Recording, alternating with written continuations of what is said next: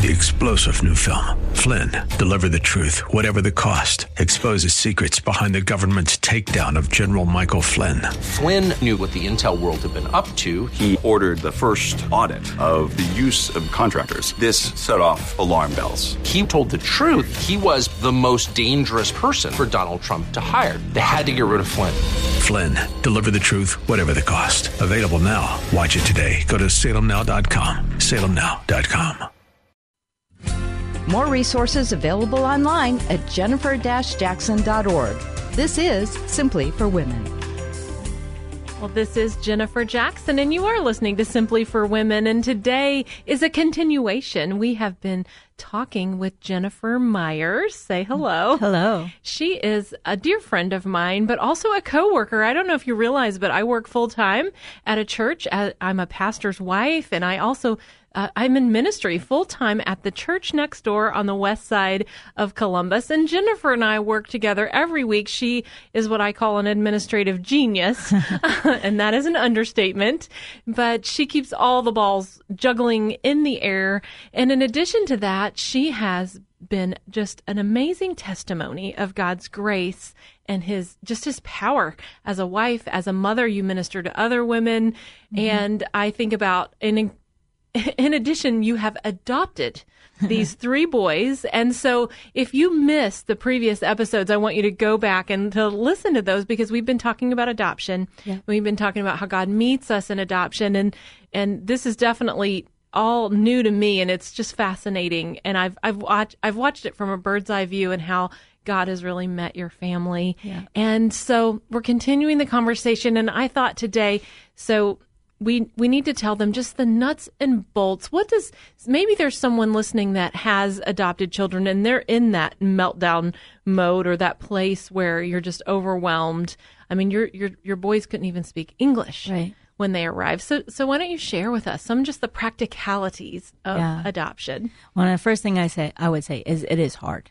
It's hard. It's it's not a bed of roses. It's very difficult, but God has given you these children and He intends to walk you and them through it. So, you know, just keep walking one step in front of the other. I mean, there were definitely days when I said to my husband, I'm just going to stay in bed today.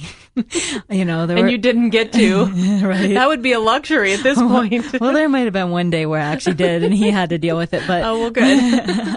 he can handle it for Yeah. But, um, you know, it's hard. And sometimes when, when we, like, kind of when things are heating up and things aren't going well, mm-hmm. um, I, I found it helpful to kind of take a step back, go close myself in a room, which mm-hmm. is very difficult to do, especially with a adoptive kids because they want your attention all the time. Sure. They need your attention because they hadn't had it. And so when you close yourself in behind a door, you know, mm-hmm. they're all knocking on it. Mom, mom, mom. Right. Mom, mom. Nonstop. yeah. But, um, I've just learned to sometimes when we really get into a funk and we don't know which way to go is to just go behind the closed door for a little while and say, okay, God, what do we do with this? Mm-hmm. And every time he answers, mm. because sometimes when you are busy and you've got life going on, you forget to spend that time with God. It's very, very difficult to get time with God. Oh. I mean, that's been probably my biggest struggle is just finding the time to sit down with him and to be still because I find that sometimes I'm so worked up from everything and all the questions and everything mm. going on is that when I sit down with God, I can't get still. I can't get sure. quiet. And that's that's hard because how, how, do you do it? How do you connect? When when you do do it, how how do you do it?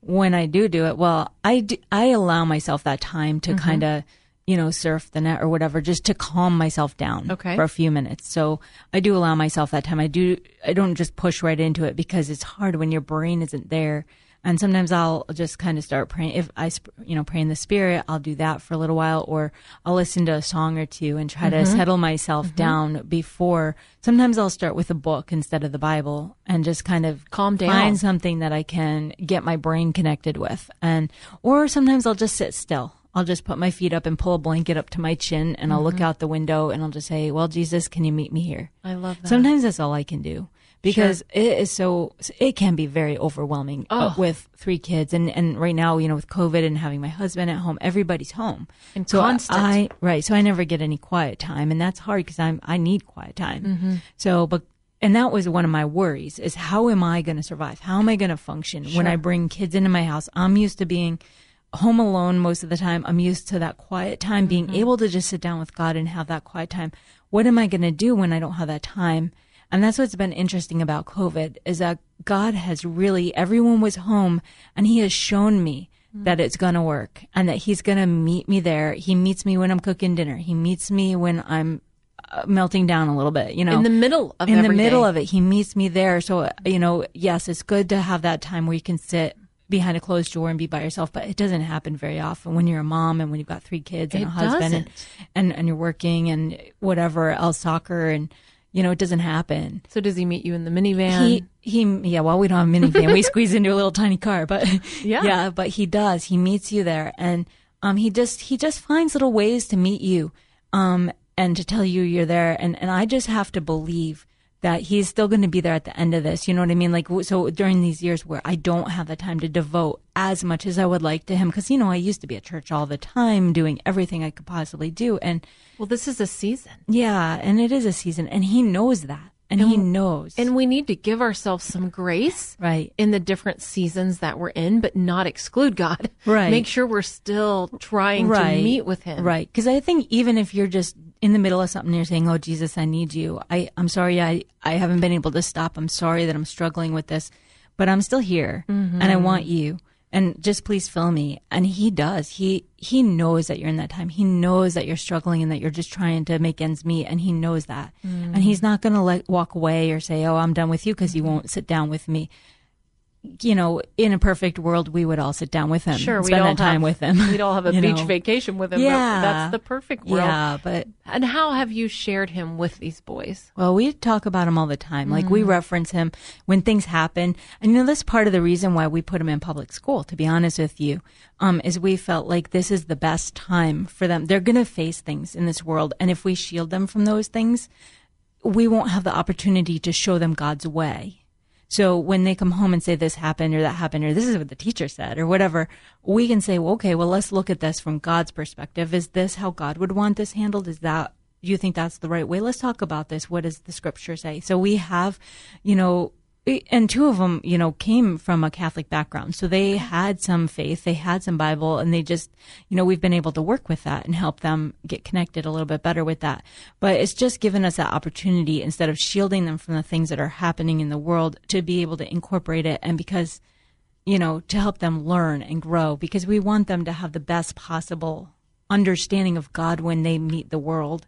Yes. Do you so do you have these conversations with them one on one or is there a routine? Is this at dinner? Is this in the car? Oh. When does this happen? whenever i mean if we have one child that's misbehaved and we have to mm-hmm. discipline them you know they get the discipline then we have a talk afterwards and we say you know what do you think god would think about that? What would god say about that? Mm-hmm. You know and we always try to relate it back. We we've been very careful not to push them to say you have to believe in god because mm-hmm. we want they need to make that choice for themselves. Sure. but we we have let them know that we believe in God, our household believes in God, and they have to respect God in our house. And then we always kind of reference things to God and say, you know, this or mm-hmm. Jesus, and say this is why Jesus. You know, our oldest is going to be 15 next week. That's hard to believe. And so we're dealing with some teenage pushback and and stuff like that. But we are we reference things, you know, well, this is why we're doing this because this is what God says, and this is what it looks like if you mm-hmm. don't follow what God said. So we're kind of just trying to carefully tie it all in together without pummeling them with it. Mm-hmm. It's not everyday conversation, It's but it is bit. it is bit by bit. And we at dinner after dinner, I've started reading them books. COVID helped with that, just giving us something to do, Mm-hmm. family oriented. I'll read them like the Narnia books after dinner. Oh, we'll I read, love yeah, we'll read one chapter after dinner every night, and then we'll have a little conversation about it. I've found You some never other Christian- outgrow those. no, well, I've found some other little Christian books Mm-hmm. that we were reading. Um, I can't think of the name of it right now, but we've read them and we talk about them and that kind of stuff. And it just um, little ways, you know, we try. We've tried having little Bible studies, but the I you like the Narnia book idea. Yeah. That's a, that's a great idea. just just ways you can get it in without like pummeling them with it. Because what other don't wanna- routines? What are what are other like just practical tips that might help that adopted mom out there? routines? Well, I don't know. I mean, we did set up a routine. You know, mm-hmm. I think the biggest thing for us, and we have gone above and beyond to try to make sure we stick close to home.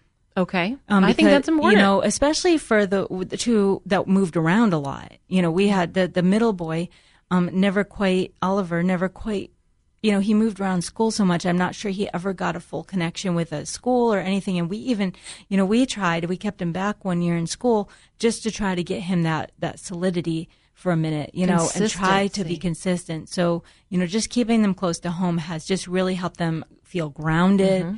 and feel like they belong here and this is their home. You're not going to move again. I love that. So we've just really tried to keep things as and and one of the first things we did was we made a list, which is posted on my wall. People always notice it when they come in the house, but it was a list of rules. Mm-hmm. And so when we have a problem, we go back to the list and we say, well, this is what we're talking about. We haven't changed the rules.